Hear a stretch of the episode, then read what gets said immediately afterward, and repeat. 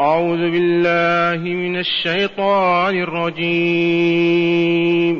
وما قدروا الله حق قدره إذ قالوا ما أنزل الله على بشر.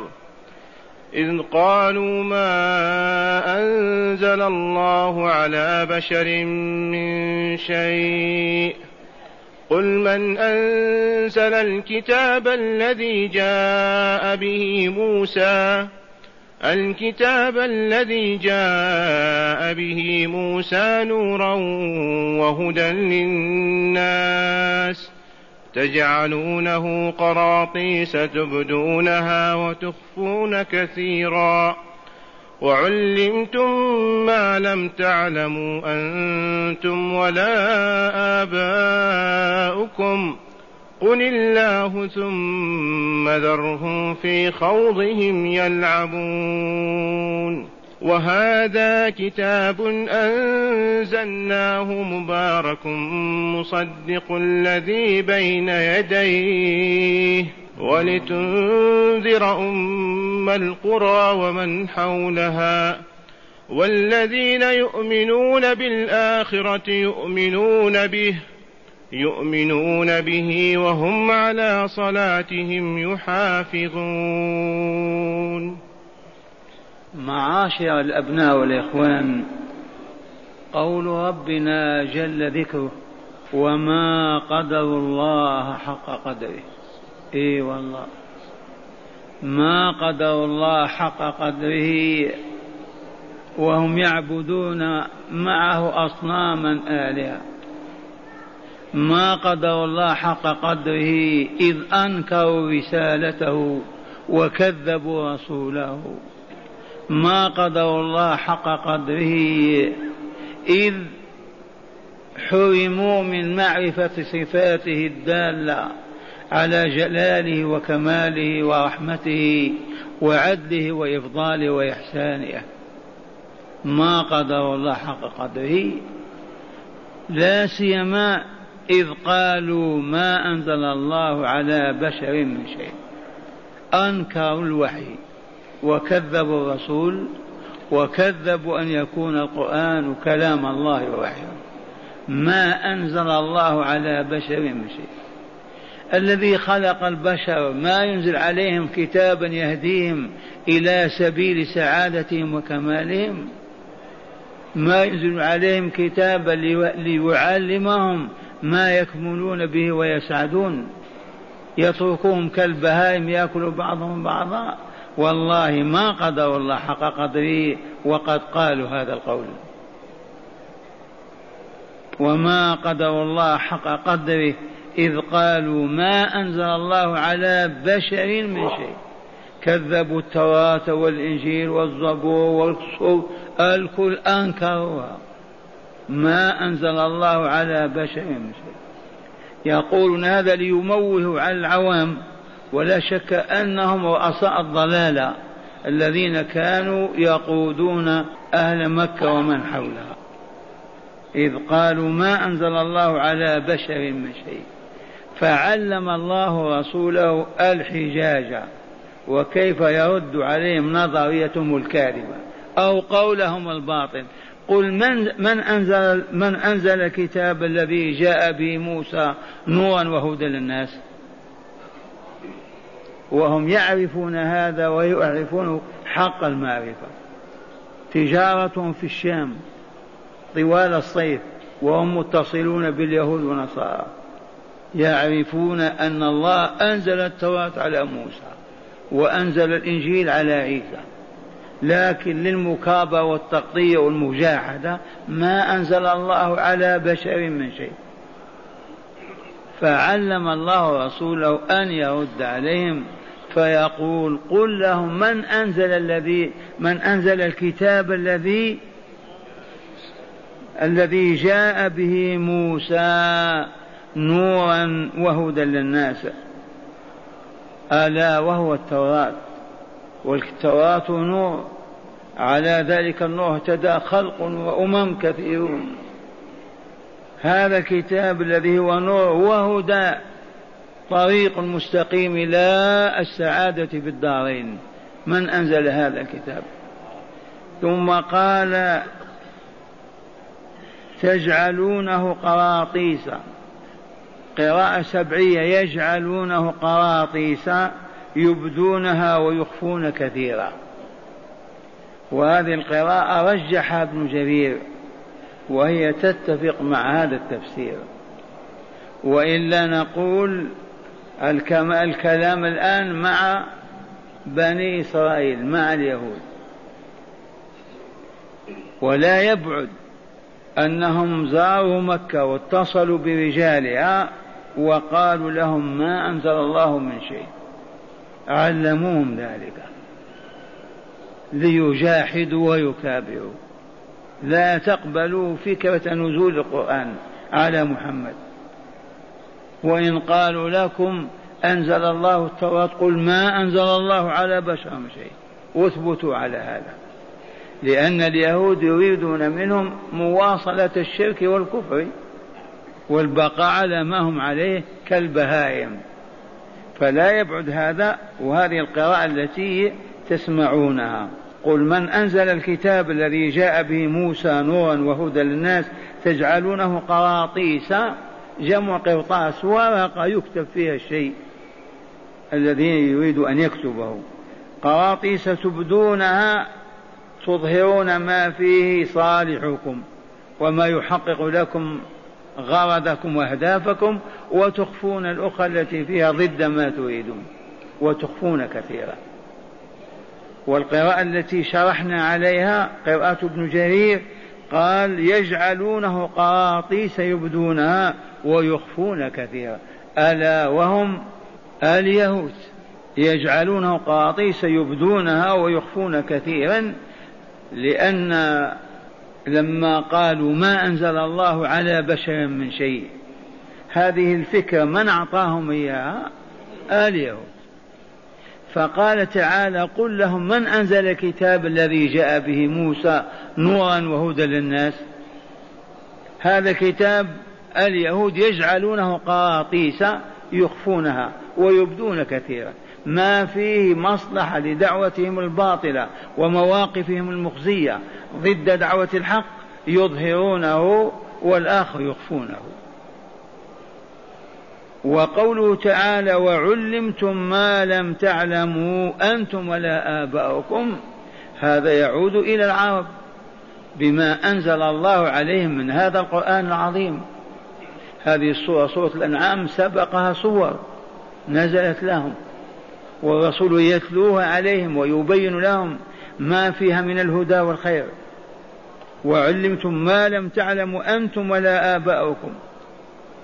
ثم قال له قل لهم قل الله. هذا جواب السؤال. من أنزل الكتاب الذي جاء به موسى نورا وهدى للناس تجعلونه قراطيس تبدون وتخفون كثيرا؟ وعلمتم ما لم تعلموا أنتم ولا آباؤكم؟ قل لهم الله الذي أنزل الكتاب. جواب للسؤال الأول. قالوا من أن ما أنزل الله؟ قل أنزل الله تعالى التوراة. قل الله أي هو الذي أنزل الكتاب. ثم ذرهم في خوضهم يلعبون. بين لهم الحقيقة التي أنكروها. قل الله الذي أنزل الكتاب. واتركهم في خوضهم وباطلهم يلعبون كالصبيان. طول الليل والنهار وهم يهرفون ويتكلمون بلا طائل ولا نتيجة أبدا. وهذا شأن الضلال الخارجين عن هدى الله عز وجل. وفي هذا تعليم الله لرسوله وكيف يحتج على المشركين وكيف يرد على باطلهم وكيف يبين لهم الطريق. ولكن بأمر الله عز وجل وتدبيره. ثم قال لهم وهذا كتاب أنزلناه مبارك. وهذا كتاب أنزلناه مبارك. إنه القرآن العظيم.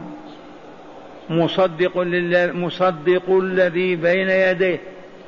فالكتب السالفة التوراة الإنجيل الزبور صحف إبراهيم موسى القرآن مصدق لها. ما أنكر كتاب منها ولا كذبه. ولا كذب ما جاء في كتاب من تلك الكتب.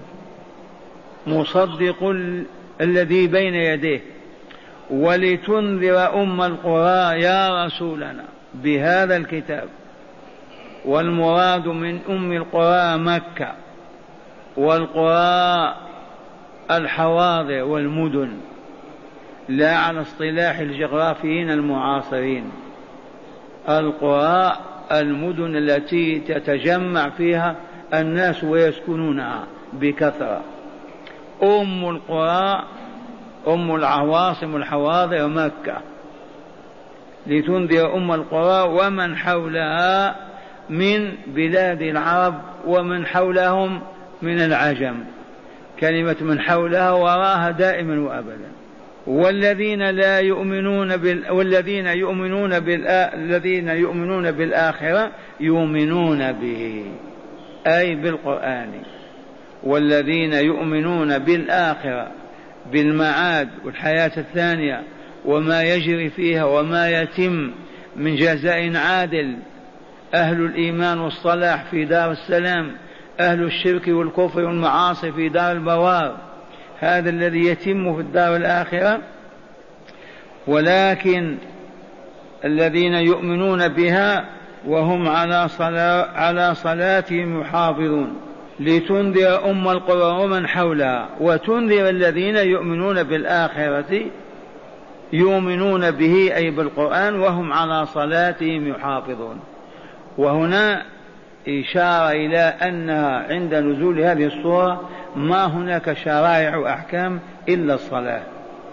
إذ هي أول فريضة فرضت وأول عبادة تعبد الله بها المؤمنين في مكة وما فرضت إلا في السنة العاشرة من الهجرة. لا قبل الهجرة في السنة العاشرة من الوحي.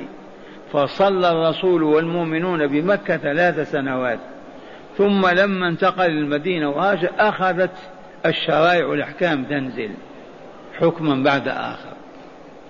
فقوله تعالى وهذا كتاب أنزلناه مبارك يشير إلى القرآن العظيم ومبارك الخير فيه إلى يوم القيامة. مصدق الذي بين يديه من الكتب السابقة.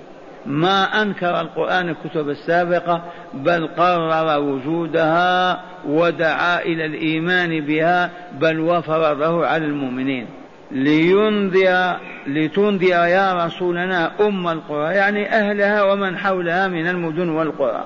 والذين يؤمنون بالآخرة يؤمنون به. وهنا بيان سبب الكفر والشرك والمعاصي هو التكذيب بالبعث والجزاء. هو عدم الإيمان بالدار الآخرة. أما من آمن بأن هناك حياة أخرى ويتم فيها الجزاء على الكسب في هذه الدنيا فهذا مستعد لأن يؤمن بكل ما أمر الله بالإيمان به ومستعد لأن يطيع الله ورسوله فيما يستطيع ويقدر عليه بخلاف المكذب بالبعث والدار الآخرة.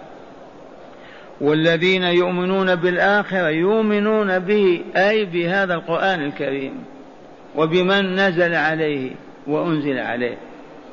وهم على صلاتهم يحافظون. تلك الصلاة التي فرضها الله عليهم يحافظون عليها يؤدون في أوقاتها وبشروطها وأركانها التي لا بد منها. لتزكي أنفسهم وتطهرها. اسمعوا الآيات مرة ثانية. يقول تعالى وما قدر الله حق قدره. من هؤلاء؟ المشركون الكافرون. من جملة ذلك إذ قالوا ما أنزل الله على بشر من شيء. أنكروا أن يكون الله أنزل القرآن أو التوراة أو الإنجيل أو الزبور أو غيرها من الكتب الإلهية. وقد قلت لكم يعلمون هذا ويعرفونه ولكن العناد والمكابرة ليستمعوا على تكذيبهم وكفرهم قالوا ما أنزل الله على بشر من شيء. علم الله رسوله أن يرد عليهم قل لهم من أنزل الكتاب الذي جاء به موسى؟ نورا وهدى للناس. يجعلونه قراطيس يبدونه ويخفون كثيرا. من هؤلاء؟ اليهود أيضا. وعلمتم ما لم تعلموا أنتم ولا آباؤكم.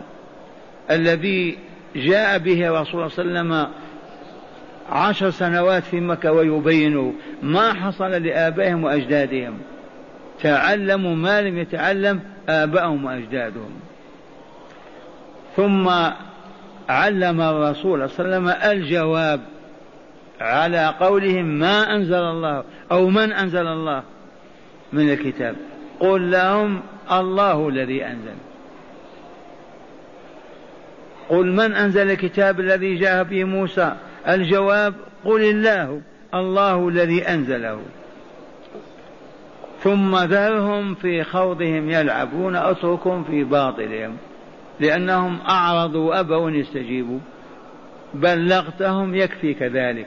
وهذا كتاب أنزلناه مبارك إشارة إلى هذا القرآن العظيم. مبارك لا يفارقه الخير أبدا في كل الزمان والظروف. مصدق الذي بين يديه من الكتب الإلهية. ولتنذر أم القرى به يا رسولنا ومن حولها من البلاد. والذين يؤمنون بالآخرة يؤمنون به. الذين يؤمنون بالآخرة يؤمنون بالقرآن الكريم وهم على صلاتهم يحافظون يؤدون في أوقاتها بشروطها ومتطلباتها لتزكي أنفسهم وتطهرها. الآن نستمع إلى تفسير هذه الآيات بالتفصيل من الكتاب. قال المؤلف غفر الله له ولكم ورحمه وإياكم ما زال السياق مع العادلين بربهم الذين عدلوا به الآلهة والأصنام والأحجار. قال ما زال السياق مع العادلين بربهم أصنامهم وأوثانهم. فقد أنكر تعالى عليهم إنكارهم للوحي. أنكر تعالى عليهم إنكارهم وتكذيبهم للوحي. بالقرآن الكريم. إذ قالوا ما أنزل الله على بشر من شيء ومن هنا قال تعالى وما قدر الله حق قدره.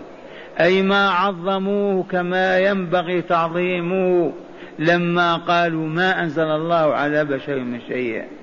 ولقن رسوله الحجة فقال له قل لهم من أنزل الكتاب الذي جاء به موسى نورا؟ نورا يستضاء به في معرفة الطريق. إلى الله تعالى وهدى يهتدي به يهتدى به إلى ذلك. أي إلى ذلك الطريق وهو التوراة التي جعلها اليهود قراطيس يبدون بعضها ويخفون بعضها حسب أهوائهم وأطماعهم. وقوله وعلمتم ما لم تعلموا أنتم ولا آباؤكم أي وعلمكم الله بهذا القرآن من الحقائق العلمية كتوحيد الله وأسماء وصفاته والدار الآخرة وما فيها من نعيم مقيم وعذاب أليم. هذا ما كانوا يعرفونه قبل القرآن أبدا. ثم أمر الرسول أن يجيب عن السؤال الذي وجهه إليهم تبكيتا لهم. قل الله. أي أي الذي أنزل التوراة على موسى هو الله جل جلاله وعظم سلطانه. ثم ذرهم أي أتركهم في خوضهم أي في الباطل يلعبون حيث لا يحصلون من ذلك الخوض في الباطل على أي فائدة تعود عليهم فهم كاللاعبين من الأطفال. هذا ما تضمنته الآية الأولى أما الآية الثانية فقد تضمنت أولا الرد على قول من قال ما أنزل الله على بشر من شيء. أي كيف يقال ما أنزل الله على بشر من شيء؟ وهذا القرآن بين أيديهم يتلى عليهم أنزله الله مباركا لا ينتهي خيره ولا يقل نفعه. مصدقا لما سبقه من الكتب كالتوراة والإنجيل. أنزلناه ليؤمنوا به ولتنذر أم القرى أي أهلها ومن حولها من المدن والقرى القريبة والبعيدة. لينذرهم عاقبة الكفر والضلال فإنها الخسران التام والهلاك الكامل. وثانيا الإخبار بأن الذين يؤمنون بالآخرة أي بالحياة في الدار الآخرة يؤمنون بهذا القرآن وهم على صلاتهم يحافظون وذلك مصداق إيمانهم وثمرته التي يجنيها المؤمنون الصادقون. والآن مع هداية هذه الآيات أو هذين الآيتين أولا كل من كذب كل من كذب الله تعالى أو أشرك به أو وصفه بوصف لا يليق بجلاله فإنه لم يقدر الله حق قدره. كل من كذب كل من كذب الله تعالى. أو أشرك به أو وصفه بوصف لا يليق بجلاله وكماله فإنه لم يقدر الله حق قدره. وذلك لقوله تعالى وما قدروا حق قدره إذ قالوا ما أنزل الله على بشر من شيء. كذبوا الله عز وجل. ثانيا بيان تلاعب اليهود بكتاب الله في إبداء بعض أخباره وأحكامه وإخفاء بعض آخر. وهو تصرف ناتج عن الهوى واتباع الشهوات وإيثار الدنيا على الآخرة. إذ قال تعالى يبدون يجعلون قراطيس يبدون بعضها ويخفون البعض. هذا التصرف ناتج عن ماذا؟ عن رغبتهم في الدنيا وإعراضهم عن الآخرة. ثالثا بيان فضل الله تعالى على العرب بإنزال هذا الكتاب العظيم عليهم بلغتهم لهدايتهم. بيان فضل الله على العرب بإنزال هذا الكتاب العظيم عليهم أي على نبيهم بلغتهم من أجل هدايتهم. وهذا فضل عظيم. فلنحمد الله ونشكره. رابعا تعليم الرسول صلى الله عليه وسلم كيفية الحجاج والرد على المجادلين والمكذبين. قل قل قل تعليم له تعليم الرسول صلى الله عليه وسلم كيفية الحجاج ورد على المجادلين والكاذبين والمكذبين. خامسا بيان علة نزول الكتاب وهي الإيمان به وإنذار المكذبين والمشركين. بيان علة نزول الكتاب لماذا نزل؟ ما العلة في نزوله؟ هي الإيمان به وإنذار المكذبين والمشركين بما أعد الله لهم من عذاب أليم. سادسا الإيمان بالآخرة سبب لكل خير. الإيمان بالآخرة سبب لكل خير. الكفر به سبب لكل شر. لأن الذي لا يؤمن بلقاء الله وما يجري في الدار الآخرة كيف لا يظلم؟ كيف لا يعتدي؟ كيف لا يفجر؟ ما المانع؟ إلا الخوف من العصا توجد العصا ولا توجد. لكن الذي في قلبه إيمان بلقاء الله والوقوف بين يديه ثم الاستنطاق والاستجواب ثم وزن الأعمال حسنات وسيئات ثم الجزاء إما بنعيم مقيم أو بعذاب أليم صاحب هذا الإيمان ما يقوى على معصية الله ما يديمها أبدا والله ما يستطيع. لكن الذي لا يؤمن بلقاء الله والوقوف بين يديه أو آمن إيمانا سطحيا ما بلغ قلبه ولا تمكن من نفسه. ممكن هذا يعصي ويفجر. الإيمان بالآخرة سبب لكل خير والكفر به سبب لكل باطل وشر. إي والله العظيم. سبب لكل باطل وشر. اذا معاشر المستمعين والمستمعات مع ولاية الله عز وجل. بين يدي الحديث عن ولاية الله عن محاب الله ومكارهه ينبغي ألا نسكت. لقد ظهرت هذه الظاهرة وأكثرنا ساكت. لا الهيئة ولا العلماء ولا الحكومة ولا المؤمنون. ظاهرة لبس البرانيط للأطفال نساء بنات وبنين. كيف السكوت عن هذه؟ والله البنت حملها أمها وعلى رأسها برنيطة شيء عجب هذا. الطفل يمشي مع أبيه في الخامسة من عمره أو السابعة والبرنيط على رأسه. الشبيبة في العمر 15 وعشرين سنة والبرنيط على رأسه هذه الظاهرة كيف نفسرها؟ أسألكم بالله كيف تفسر؟ أليس معنى هذا أننا نريد أن نكون كالكفار؟ أليس معنى هذا التشبه بهم؟ وأزيد والله إن يدا وراء ذلك لتخفف من نفوس المؤمنين كره الكافرين والتغيظ عليهم وبغضهم. إذا فهذا التزي يخفف ذلك. وعلماء النفس عندهم يعرفون هذه الحقائق ويعملون.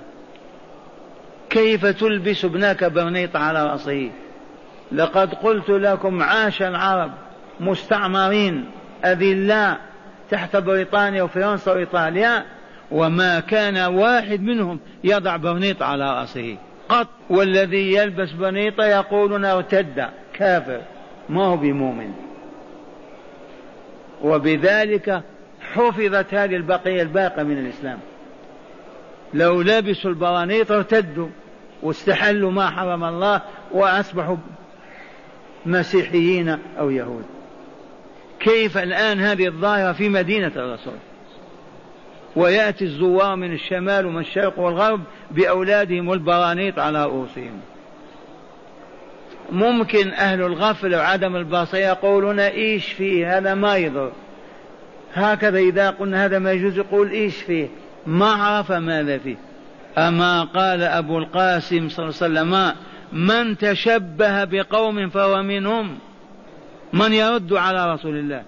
من تشبه أراد أن يكون شبيها لهم. فهو والله لن ينتهي أمره حتى يكون محب محبا لهم. فهمتم هذا؟ لما ما نتكلم؟ يمر بك رجل مع ابنه يا عبد الله هذا لا يجوز في مدينة الرسول صلى الله عليه وسلم. برانيط على رؤوسهم. والتجار الفجار الذين استوردوا هؤلاء لأجل المادة. هل سألوا أهل العلم يجوز هذا وإلا لا؟ كيف يورد هذا في بلاد الإسلام بلاد القرآن؟ ولا لضرورة ولا لحاجة أبدا. ما هو إلا مد أعناقنا لنتلذذ هكذا بصفات الكافرين والمشركين. اللهم اشهد فقد بلغنا ولكن ما نسكت إلا إذا أسكتنا بالعصا. ما يجوز هذا أبدا. قل لي بربك لما تجعل بنيط على ولدك يسمو ينمو يكمل. يصفو يطيب يحفظ القرآن يحب الله ورسوله. ما هي الثمار؟ آه الشمس عاش عشت أنت قبله إلى رسول الله. ما عمل بوانات ما عاشوا في الشمس هذه والحر؟ ما معنى الشمس؟ يجب أن لا نسكت. والحمد لله لما تكلمنا في الأغاني ما انتهت الحمد لله. كنت إذا مرت بك مئة سيارة ما تجد عشر سيارات بدون أغاني. الآن تمر عش مئة سيارة فيها واحدة صاحبها يغني والباقي لا. الحمد لله. ما ينبغي أبدا أن نرى المنكر ونسكت بدون طائل. والآن مع مكاره الله تعالى أو محاب الله تعالى الليلة. البارح كانت المحاب. الليلة إذن المكاره.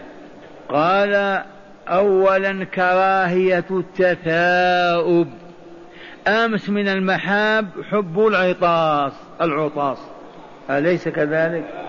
قال إن من مكاره الله تعالى التثاؤب. وذلك لأن التثاؤب وهو فتح الفم مع صوت منكر من الشيطان عليه لعين الرحمن.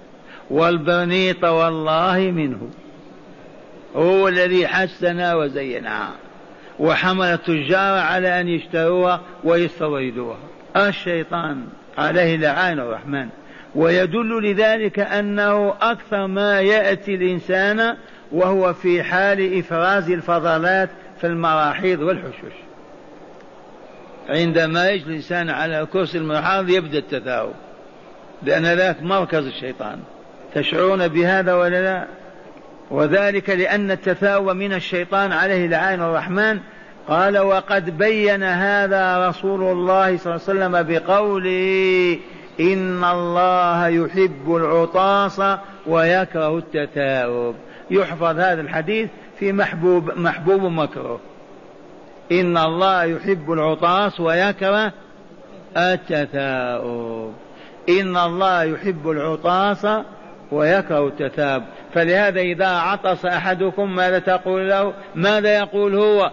الحمد لله.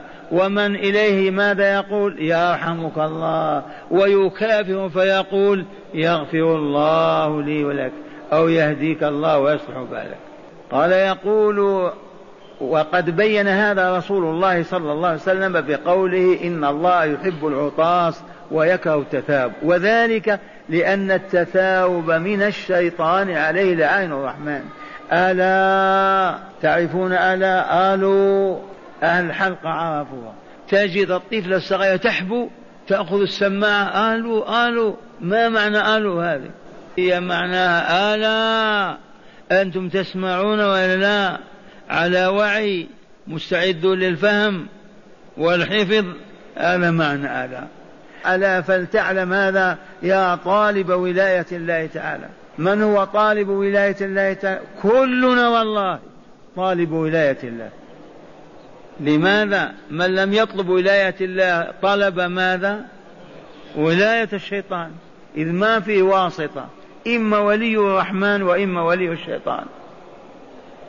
ألا فلتعلم هذا يا طالب ولاية الله فإن ولاية الله عز وجل لا تتم للعبد إلا إذا وافق الله تعالى في محابه ومكاره الذي يحب الله أحببه والذي يكره الله يكرهه حتى ولو كان أباك أو أمك. وبذلك تظفر بولاية الله. ثانيا كره الله تعالى العبد الغليظ الشديد. فإياك أن تكون غليظا شديدا. كن لينا هينا يا عبد الله. فإن الله يكره العبد الغليظ الشديد. قال وهو الذي يكثر الصياح في الأسواق.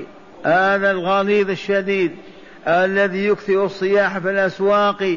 وذلك لقول الرسول صلى الله عليه وسلم إن الله يبغض كل جعذري جوار صخاب بالأسواق.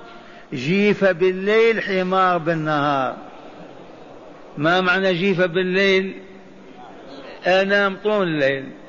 حمار بالنهار النهار قصية. عالم بأمور الدنيا جاهل بأمور الآخرة. عالم بأمور الدنيا على أحسن ما يكون. جاهل بأمور الآخرة ما يعرف منها شيئا.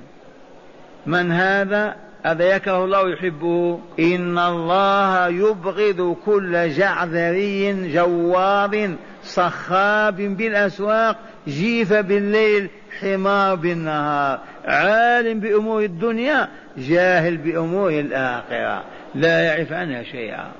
قال أذكر هذا يا طالب ولاية الله عز وجل. واحذر أن تكون أن تكون فيك صفة من هذه الصفات السبعة. فإن الله تعالى يكرهها ويكره المتصف بها ومن كرهه الله تعالى كيف ينجو ويسعد فاحذر إذا الغلظة إذ الجعذري هو الغليظ والشديد. فاحذر إذا الغلظة والشدة في قولك وفي عملك. يا طالب ولاية الله احذر الغلظة والشدة لا تكن غليظا ولا شديدا. في قولك وعملك وتجنب الصياح ورفع الصوت لغير ضرورة. وتجنب الصياح ورفع الصوت بدون ضرورة. إن دعت الضرورة المؤذن يؤذن ليبلغ الناس لكن بدون ضرورة لا ترفع صوتك. لا في بيتك ولا في بيت ربك ولا في السوق بيت الشيطان ولا في الشارع طريق أولياء الرحمن. لأننا نعرف بآدابنا وإلا لا وإلا كنا كالكافرين. لنا آداب خاصة. طابع مطبوعين به حياة المؤمن ولي الله. قال فاحذر إذا الغلظة والشدة في قولك وعملك. معا وتجنب الصياح ورفع الصوت لغير ضرورة. أما مع الضرورة لا بأس. ولقمان ماذا قال لولده واغضض من صوتك خفض منه إن أنكر الأصوات لصوت الحمير. قال واحذر كثرة النوم بالليل. لا تنام الليل كاملا. يا شيخ ما ينامون الآن الليل؟ يبيتون سهارا مع التلفاز والأغاني. أولئك هالكون. نحن نقول تنام بعد صلاة العشاء إلى ثلث الليل الآخر إلى صلاة أذان الفجر. أما طول الليل وأنت نائم هذا مبغوض لله عز وجل. إذا وتجنب ماذا؟ واحذر كثرة النوم بالليل. وكثرة الركض للدنيا في النهار. ما تأخذ طول نهارك وتركض في الدنيا لا صلاة ولا ذكر الله ولا كلها في الحياة إذا واحذر كثرة النوم بالليل وكثرة الركض للدنيا في النهار. ما قال تعالى عالم بأمور الدنيا جاهل بأمور الآخرة. لو كان عالم بأمور الآخرة ما يقضي يومه كامل في غير طاعة الله. هو كله في الدنيا واحذر الجهل وعدم المعرفة بمحاب الله تعالى ومكاره يا ولي الله يا طالب ولاية الله تعلم محاب الله واحفظها واعرفها واحبها وأعمل. بالذي يعمل به واعرف مكاره الله مكروه بعد مكروه حفظا ومعرفة واكرهه بنفسك وابتعد عن فعله. وإلا ما يتحقق لك الولاية. ذكرت لكم صك جاء لأحدنا وإلا لا؟ وصك ثاني الآن إن شاء الله يظهر. الشيخ سعد أخبرنا البارح. على رؤيا. لأن الولاية إذا ثبتت لك لا بد وأن ترى رؤيا صالحة في منامك. تبشرك بأنك ولي الله. وإذا لم ترها أنت يراها لك مؤمن ويبشرك بها. هذا هو الصك. قال واحذر الجهل بمحاب الله تعالى ومكاره والعلم بأمور الدنيا. إذ الجهل بها خير من العلم بها. إلا ما كان من الضروريات. أما يتعلم أمور الدنيا كلها ويقضي طيلة ما يطلب العلم في أمور الدنيا. وأمور الآخرة ناس لا تارك لها. هذا يفوز وينجح تأكله الدنيا. إذا أما الضروري منها فتعلمه. تريد أن تزرع مزرعة تعلم سبع أيام كيف تزرع. يكفي. ما تدرس طول ست سنوات في كيف الفلاحة. أردت أن تتجه تجارة تعلم في ثلاثة أيام. ما تقضي عمرك كم تتعلم في تجارة. هذا توجيهات الله وإلا لا؟ هذا حديث الله حديث رسول الله. إن الله يبغض كل جعذري. جواظ صخاب بالأسواق جيف بالليل حمار بالنهار عالم بأمور الدنيا جاهل بأمور الآخرة. إذا قال والعلم بأمور الدنيا إذ الجهل بها خير من العلم بها إلا ما كان من الضروريات التي لا بد منها. والله نسأل أن يرزقنا ولايته وأن نبشر بها قبل نهاية هذا الكتاب إن شاء الله.